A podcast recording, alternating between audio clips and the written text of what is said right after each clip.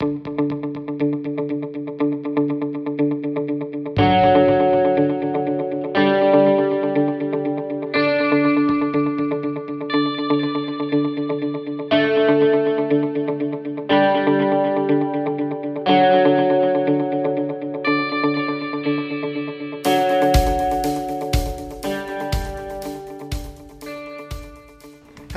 and welcome to Music Talk, the podcast that covers the best albums and songs that music has to offer.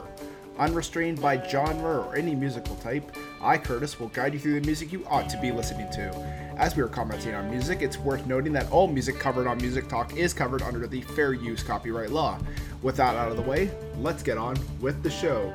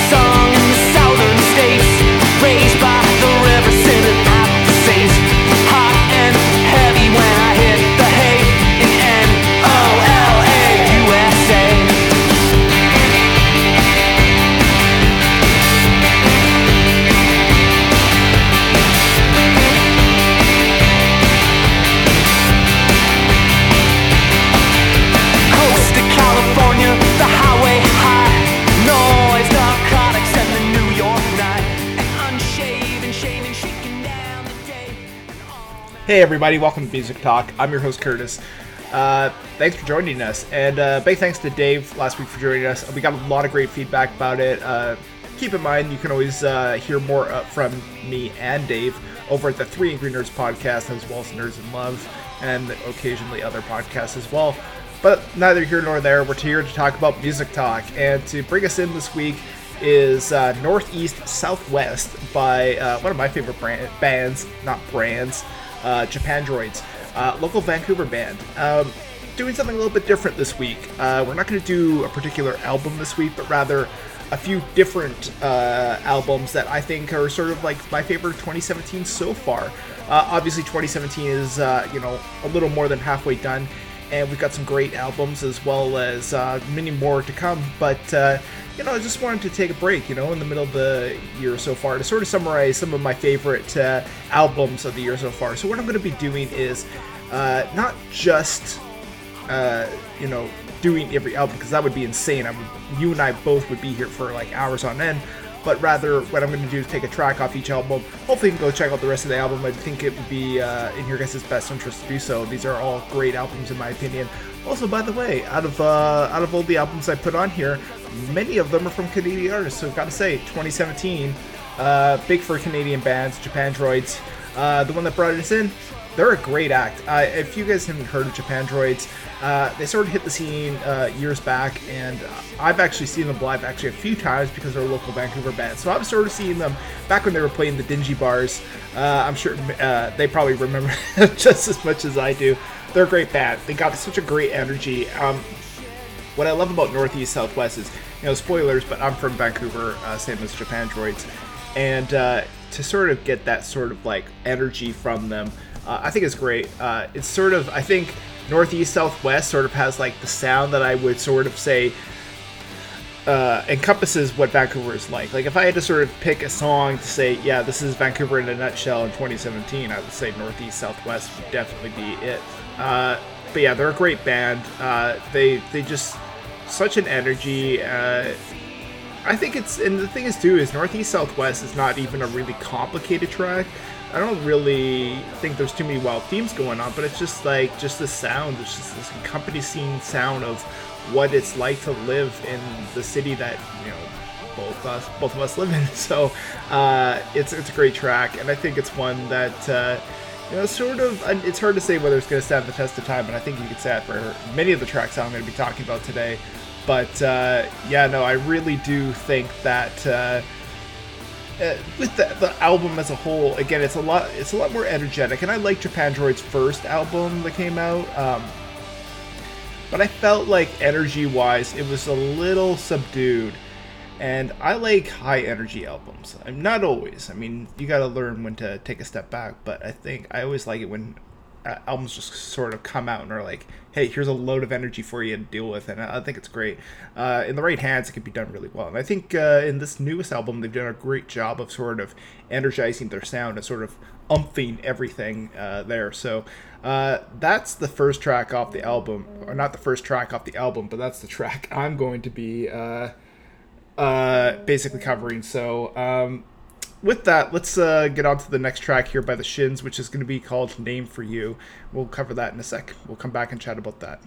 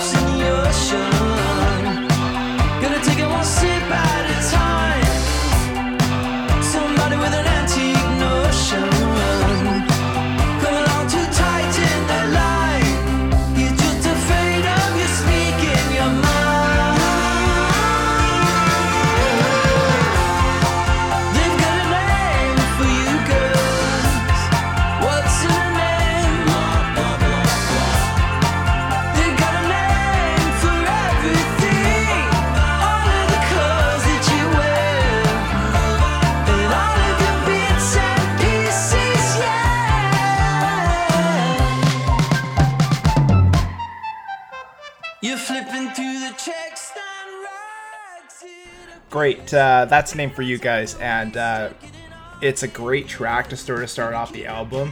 And I think it's actually one of my favorite Shins songs ever. Uh, the reason being that uh, not only does it sort of get their sound right, but it also sort of uh, adds in their sort of like deeper lyrics. Uh, I've seen many different interpretations of the song uh, and the album as a whole.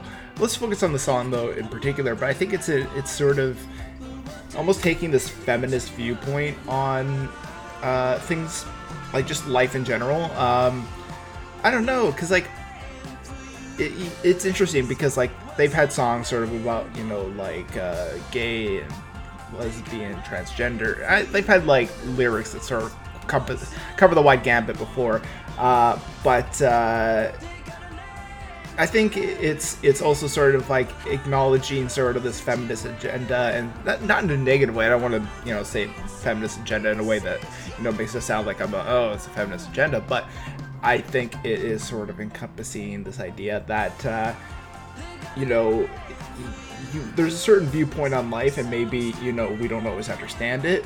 Uh, you know, as they say, somebody with an antique notion sort of you know kind of addresses the idea that these people are you know that people who are not understanding of gay culture will not understand how these people live. Uh, but I think it's interesting, sort of that. Um, it, it's almost kind of, and again, you maybe hear me. I mean, I mean, I mean, because the song hasn't been out very long. So if I if I'm trying to, uh, you know, basically conjure together my thoughts, it's because there's not really too much in the way of time to really kind of take what's been said. But uh, I, I I think it's always sort of, you know, an acknowledgement that you know we dictate how women should live their lives, and not always is it sort of you know in their best interest or in their ways you know what they want in life. You know we sort of just dictate this is what you got to do. This is what you should dress like. This is what you should do. And if anything it's kind of nice that uh, this album sort of just takes a bit of a different approach. Not just to the lyrics itself but also to, to um, the sounds as well. Again this is a bit of a higher energy and it focuses on something you know like feminism you know sort of addressing that this is sort of a different viewpoint on society that you know make guys like myself don't often understand, right? So I think it's a it's an interesting sort of way of keeping the Shin sound relatively similar while also touching on themes uh, and sounds that they just haven't touched on before. And it's great because if you like the Shins, this is more of the same. If you didn't like the Shins, this is a better version of the Shins, in my opinion. I mean, you might disagree. Remember, 3 Angry Nerds Podcast at gmail.com. If you disagree with me on this, let me know. I'd love to hear what your uh, viewpoint is. Uh, let's get to uh, the next track off the album, uh, or next track. See, I do it because I'm so used to doing the album. The next track that we're going to discuss in the next album, which is uh, from uh, Run the Jewels, and it's going to be Legend Has It. Let's talk about that in a sec here.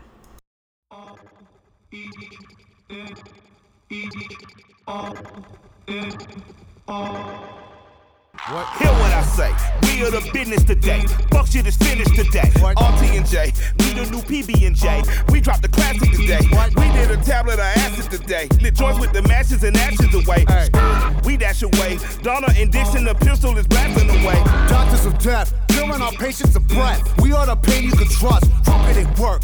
Hooking up curses and slurs. Smoking my brain in a mush. I became famous for blaming you fucks. Maiming my way through the brush. There was no training or taming of me and my bruh. Live like a man, but I'm animal raw. We are the murderers pair. That with the jail and we murdered the murderers there. Then with the hell and discovered the devil delivered some hurt and despair. Used to have powder to push. Now I smoke pounds of the kush. Holy, I'm burning the bush. Now I give a fuck about none of this shit. You run her over and out of this bitch.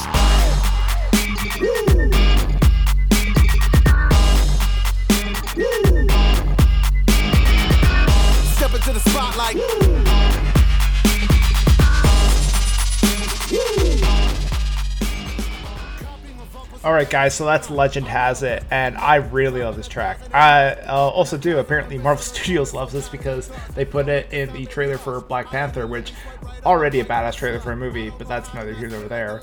Uh, I just love that. Uh, you know, the idea that you can have this track sort of just.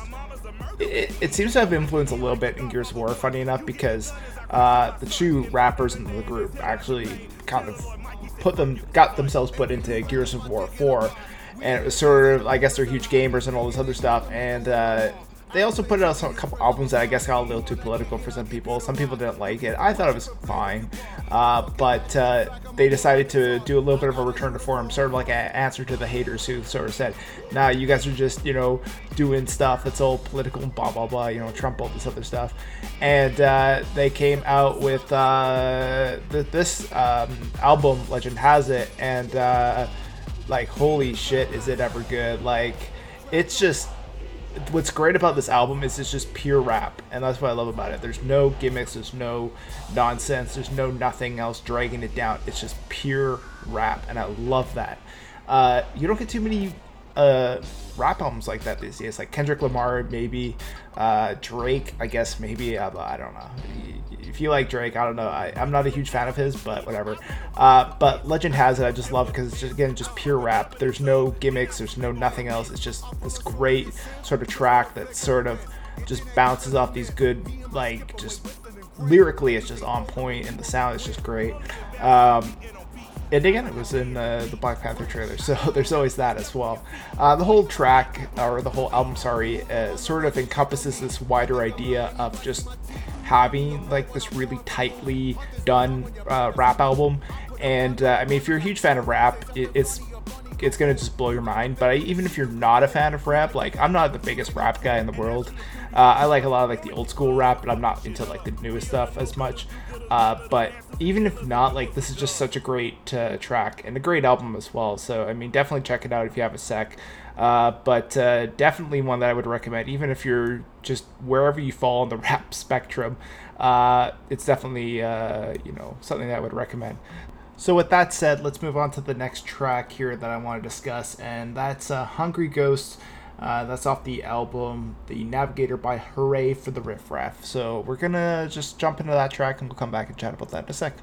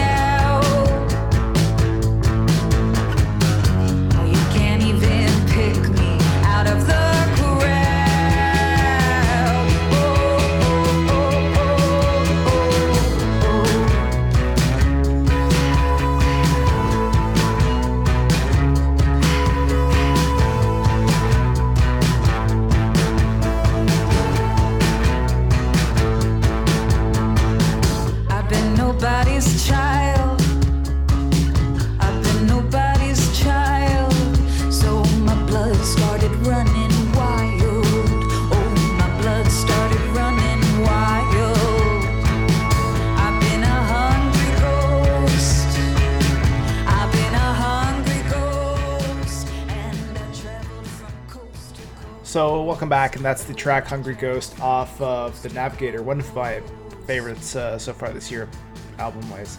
Uh, Hooray for the Riff Raff has always been just a great uh, band. It's just like I don't know. I, I feel like it's very rootsy, but it also sort of like infuses blues with rock and sort of folksy. So it's just kind of like a whole bunch of different sounds. But uh, uh, I've always I always keep going back to Hungry Ghost the track just because uh, I guess the idea being that um, uh, you know there's just so many uh, you know just there used to be like these queer parties that people could go to and they felt safe and all that. And then there was tragedies in oakland and orlando and all this other stuff. And people felt a little less safe than they used to. And i think uh, hungry ghost sort of uh, sort of encompasses this idea that uh, you know we should be able to go out and we should be able to go enjoy ourselves uh, you know, there's that track, I've been a lonely girl, but I'm ready for the world. And I think it sort of just says, like, hey, you know, we've been pushed back into the shadows, but we are ready to reemerge and sort of just reclaim the world for what it is. It's ours. Uh, and I love that. I love that idea, and I love that, uh, you know, the sort of bravery to kind of say, like, hey, yeah, you know, we used to just go to these clubs to enjoy ourselves, and now we can't because just assholes in you know civilization have decided that you know they want to push us back. Well no we're not going to and i like it. And the thing is too is you know it doesn't get uh, too heavy on these themes but it sort of infuses them well enough that it blends in with the sound without overcoming it. And I think that's what works so well for this album and the track is that it blends in like really important themes that are really relevant to 2017 and uh, you know beyond, but also too just you know keeps it still lighthearted, still keeps it fun. It's not about dampening a mood. It's more so about celebration, and I think that's kind of uh, something that you know Hungry for the Riff Raff's always been like, but it just it gets even better in this one. So that's uh, that track, and uh, definitely check out that whole album if you have a minute to uh, check it out.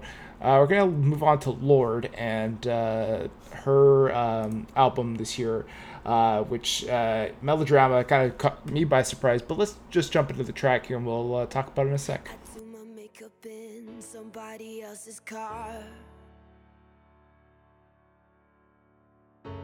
We ordered different drinks at the same bars. I know about what you did, and I wanna scream the truth. She thinks you love the beach, you're such a damn liar. Well, those great whites, they have big teeth. Oh, they bite you. That you said that you would always be in love. But you're not in love no more. Did it frighten you? How we kissed when we danced on the light of floor. On the light of floor. But I hear sounds in my mind. New sounds in my mind.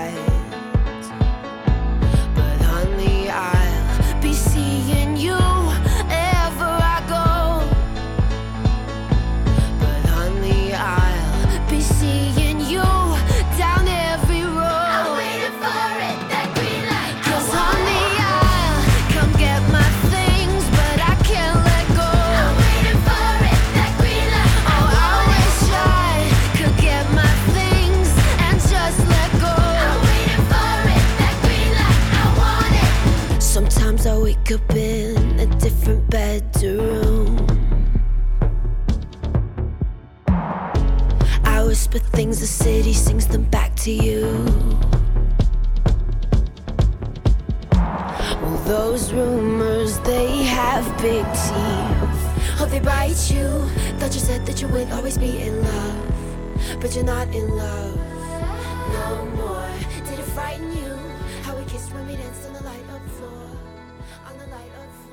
Welcome back, everybody, and uh, that is um, sort of the debut. Well, not the debut. Uh, I guess the first track off of Melodrama, the uh, second album from Lorde, I believe. Uh, I'm not honestly, by full admittance, I'm not a huge fan of Lorde, but I really like this album. The first uh, album she released, I listened to, but I just I don't know. I felt like maybe you know her being 16 at the time, I couldn't quite relate to uh, what she was singing about, and I felt like it sort of just fell by the wayside for me. But uh, Melodrama, I, I listened to when it came out, and I was just like floored. I'm like, this is really good. And Greenlight, I think, really just shows a bit of a more mature, more sophisticated sound. Uh, there's still sort of that like young, youthful energy about her that I really enjoy, I guess. But coupled with that sort of sophistication and that uh, maturity in her sound, I think it just works better.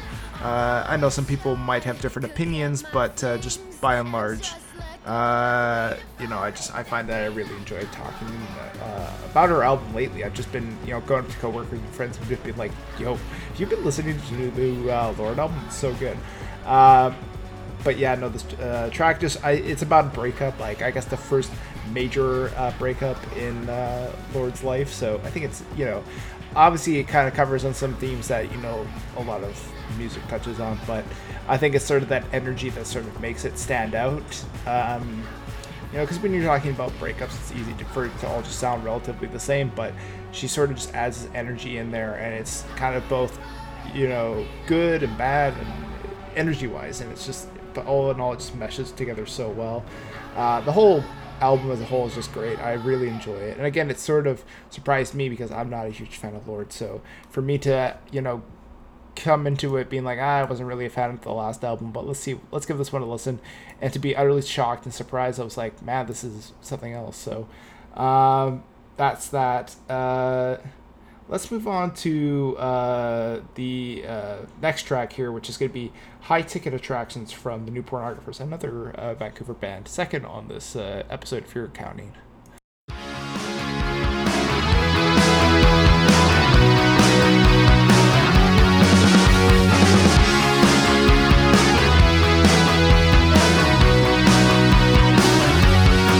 You can imagine all the factions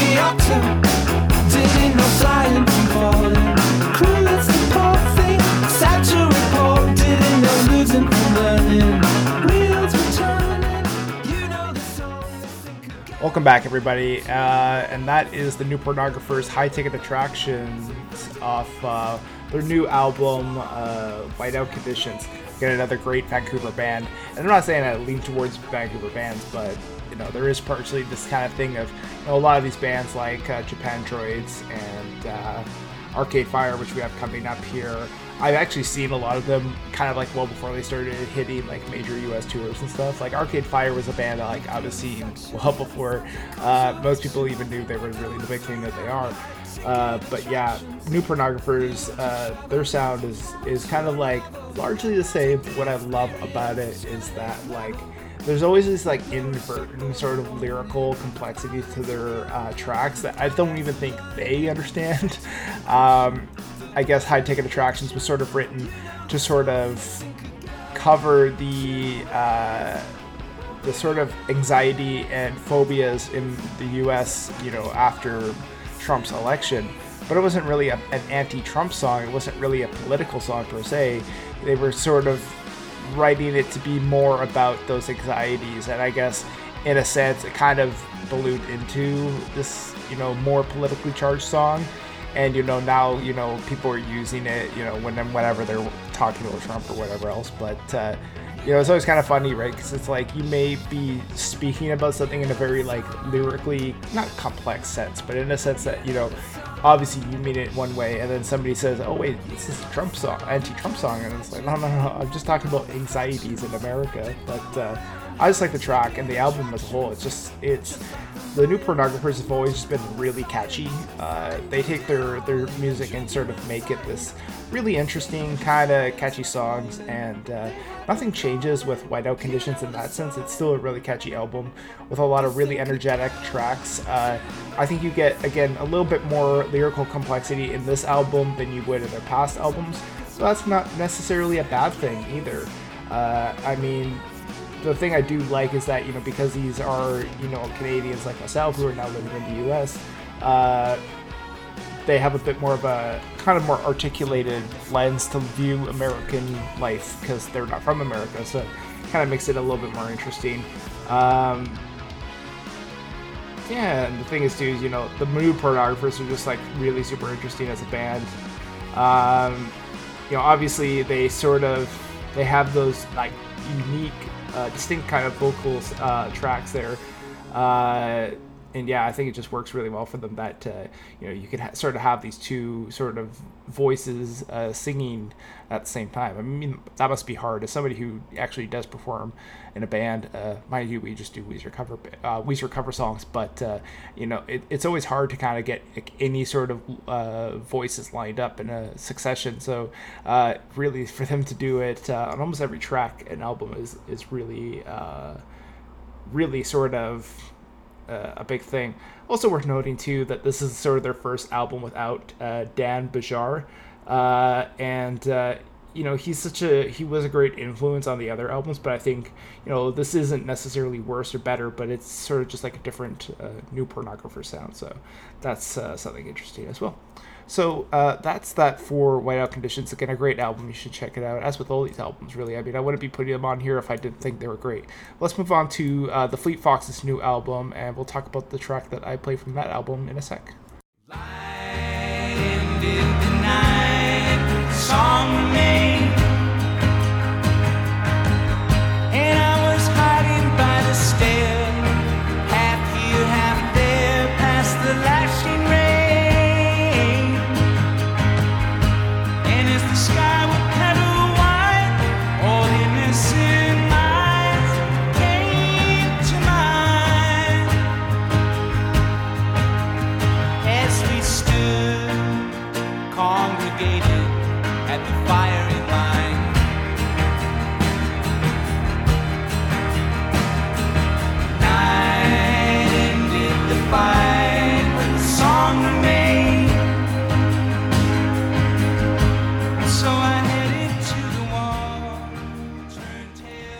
Welcome back, everybody, and uh, welcome back, Fleet Foxes, I guess. Uh, Third of May is a very interesting track in the sense that it's uh, a celebration of sorts.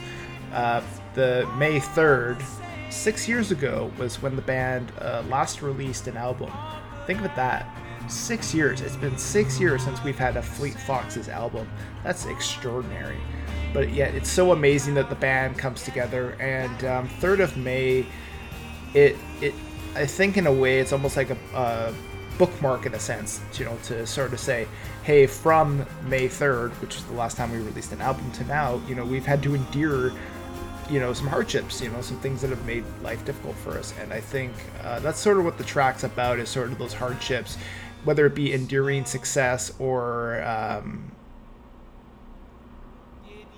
other things of the sort. Uh, now, I think the uh, Fleet Foxes for me.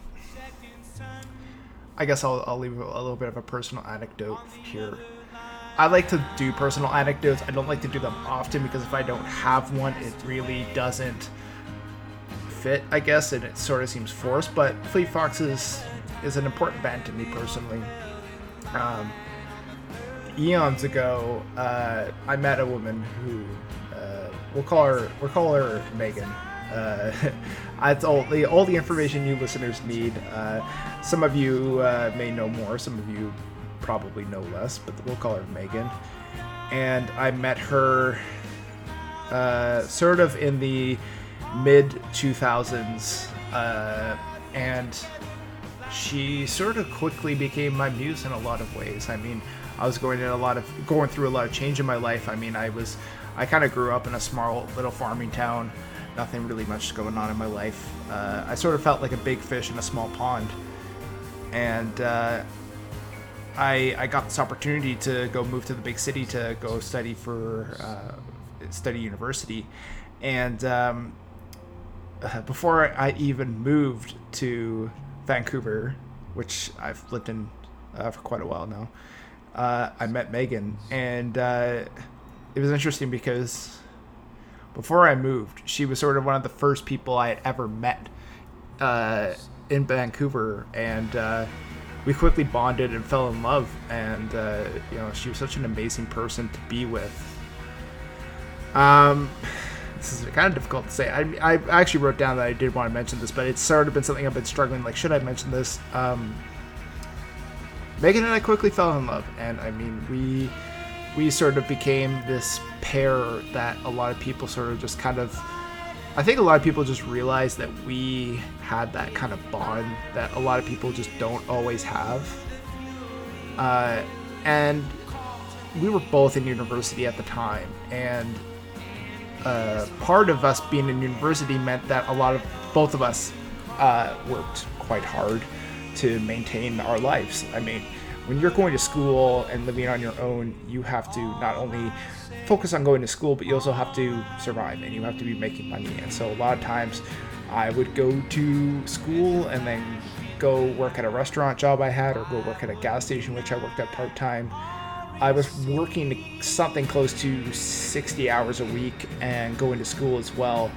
And so I sometimes just had not enough time to see Megan. I mean, sometimes I would, you know, uh, see her, you know, for like two, we would have a weekend to ourselves and we would just spend every moment together because we didn't have much other time together.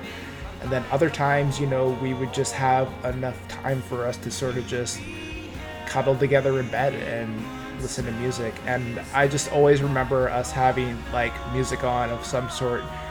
Uh, a lot of the music we listened to was Fighting Enough Country. Uh, she she's from Alberta, so uh, she sort of has that bit of a country twang if you know your uh, Canadian provinces. And uh, you know, sometimes I want to listen to something a little bit more, more not country. I, I still like country, but not as much as she did. Um, and one of the albums we always went back to was Fleet Foxes, uh, their sort of debut album there, and it was just it was so great to sort of just sit there and listen to Fleet Foxes, their debut album, and just sort of sit there and sort of lie together. Uh, and I think when you're with somebody, you maybe have albums like that where you sort of think, hey, this is sort of something that we can just lie to and just contemplate our life uh, and uh, you know maybe just let something dissolve and something strengthen and i think that was sort of our album in that sense you know sort of something we just listened to when we just wanted to be together um, so in that time you know it's interesting that third of may is about fleet foxes' hardships over the past six years uh, but in a sense it's also sort of for me uh, in a way kind of reflecting on my hardships Megan is no longer in my life, and I don't really want to get into specifics as to why, but uh, she played an important part of my life. And, you know, now listening to a Fleet Foxes album without her, it's a little bit empty and a little bit difficult to do. Um, but I guess in a way, it's sort of nice for me to be able to cherish those moments we had. And even if I don't have her, I still have this album in my life. And um, it's just important for me to be able to have some things that I remember of her. I mean, obviously, as I get older, I'm going to re- have new memories and new things to sort of preoccupy my mind, but it's still just so fresh for me to have her in my mind of us listening to Fleet Foxes. And I think uh, I listen to this album and I sometimes just get kind of like oddly really depressed, kind of like I'm getting a little bit now. Uh, I, I swear it's not like a like thing that most people would have to worry about, but uh, it's just it's hard sometimes, you know, when you sort of have something you remember of somebody and uh, it just comes up, you know, it's kind of natural, I guess. Um, but yeah, Fleet Foxes' Third of May, it's um, it's interesting. I've been listening to it a lot, and not just because it's a great track, because I think it is a great track, but also because it has a lot of significance for me. Uh, knowing that you know that's sort of what tied Megan and I together for so long, and to now realize that you know we don't she's out of the equation, but she is still in my life and she still has this connection to me with Fleet Foxes. And I think anytime I listen to Fleet Foxes, she's instantly gonna come to mind. So, man, uh, I just poured my whole like life out last decade or so to you guys. Thanks, uh, listeners. Um, as you know, it, it's all on me. I kind of decided I wanted to do this, so. Um, yeah, it's it's a great album. I do think that the track sort of the track and album as a whole has some more optimism to it than Helplessness Blues or Fleet Foxes, their debut title. It's a little more upbeat. There is a little bit of sorrowness to it, and as I think Fleet Foxes tend to get a little bit known for. But I still think they're just one of the best bands out there in the world. And I mean, you don't have to necessarily be in a great mood to listen to them. You don't have to be in a sad mood. You just have to maybe just sit there and think about your life like I've just done. Uh, I think that's that's really all they probably want you to do is sort of think about your life and think about uh, how their experiences maybe reflect with your experiences and how we could all learn from it i guess at the end of the day. So let's take a break from just being like extremely intimate and personal and talk about the next uh, track off of well the best of 2017 again i keep doing this as if it's like a track off an album. This is not a track off an album. Uh, this is the next track that we'll be talking about electric blue from arcade fire's new album everything now so we're going to come back and talk about that in a moment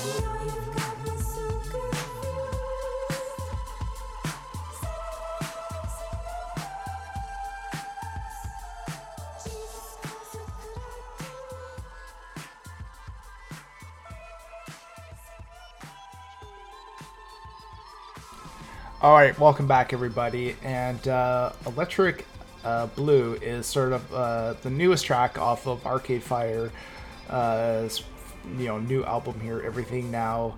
Uh, man, I, I love, I love, love Arcade Fire. Uh, I've always sort of really liked their albums and their music, but uh, I just love sort of like the new. Well, I guess it's not really a new sound. It's um, it's kind of like I guess in a way it's um, the tone sort of kind of harkens back to the suburbs and funeral and their other albums. Uh, but it's also just so full of like funk and like just great energy. Um, it's got a groove to it. I think like not too many uh, songs out there kind of have a groove like it. So uh, it's kind of more poppy, I guess, than what a lot of people might be expecting. Uh, and the thing is too is like I guess Arcade Fire's always been more of an arc uh, indie kind of like rock band sound, but they kind of like are on the verge of being pop, and I think this is like more full blown pop. You know that's not a bad thing. I mean, obviously we think of pop as like popular music, but it's not always that. It's just a sound. It's like really kind of like a lighthearted, fun, groovy sound, and I think sometimes it's uh it's great to have uh, tracks like that. It's not overly complicated, but man, it's just like so fun. Like honestly, like I've just been catching myself dancing to the Arcade Fire album uh, just lately, just because it's like it's just so much fun. Like I actually, uh, funny enough, like a lot of these uh, these uh, albums I actually just bought on vinyl just because I love vinyl and I love the sound of it. But uh, the first, like, the probably the one I've listened to the most is probably Everything Now from Arcade Fire, just because it's just so funky and fun, and it's like, it's one that like you know, unlike say, crack, excuse me, crack up by uh, Fleet Foxes. I have a lot of fun re-listening to it all the time, so it's great. Um, yeah, that's it for uh, everything. Uh, now it's a great album. Just you know, you don't have to listen on vinyl. I'm not saying you have to, uh, but man, if you can get it on vinyl, you have a vinyl player, do listen to it. And it's one that like if you have like a, girl or boy over and you just want to have fun with them, putting on this album, you could do a lot worse than that. Uh, we're gonna cover the last uh, track here that I want to talk about today, and that's "I'm Not Running Away" by Feist. So we're gonna hop into that track here. We're gonna come back and talk about it in just a moment. All right, talk to you guys soon.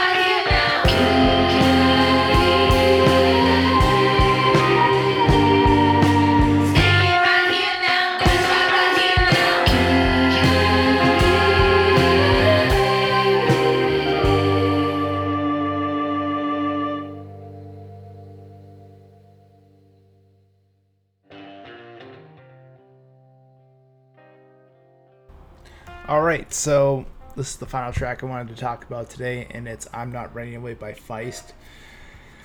Oh man, such a great album. Uh, Feist, uh, I love her vocals. It's just so sort of energetic, um, and in a way, kind of. I don't know.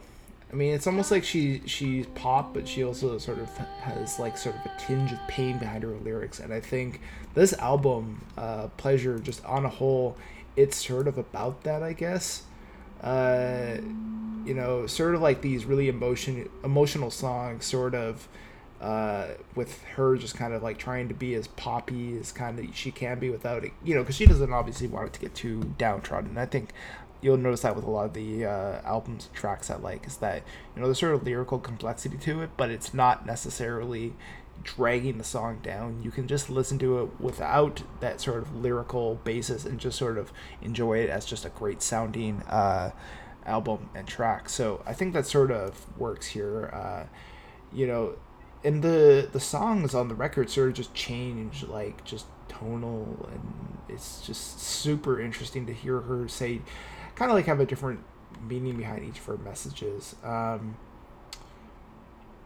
yeah, and uh, it, it's you know uh, funny enough you know uh, feist actually i said there was three uh, bands arcade fire being the third one but there's also i guess technically a fourth because feist uh, leslie feist uh, was actually born in nova scotia so uh, east coast of canada uh, but uh, moved to la as a lot of these artists tend to do uh, yeah, and I guess the album as a whole is just talking sort of about this general pain and displeasure in life. And, you know, sometimes we don't know what it is. Sometimes we don't have an answer as to what's bothering us. It just is bothering us.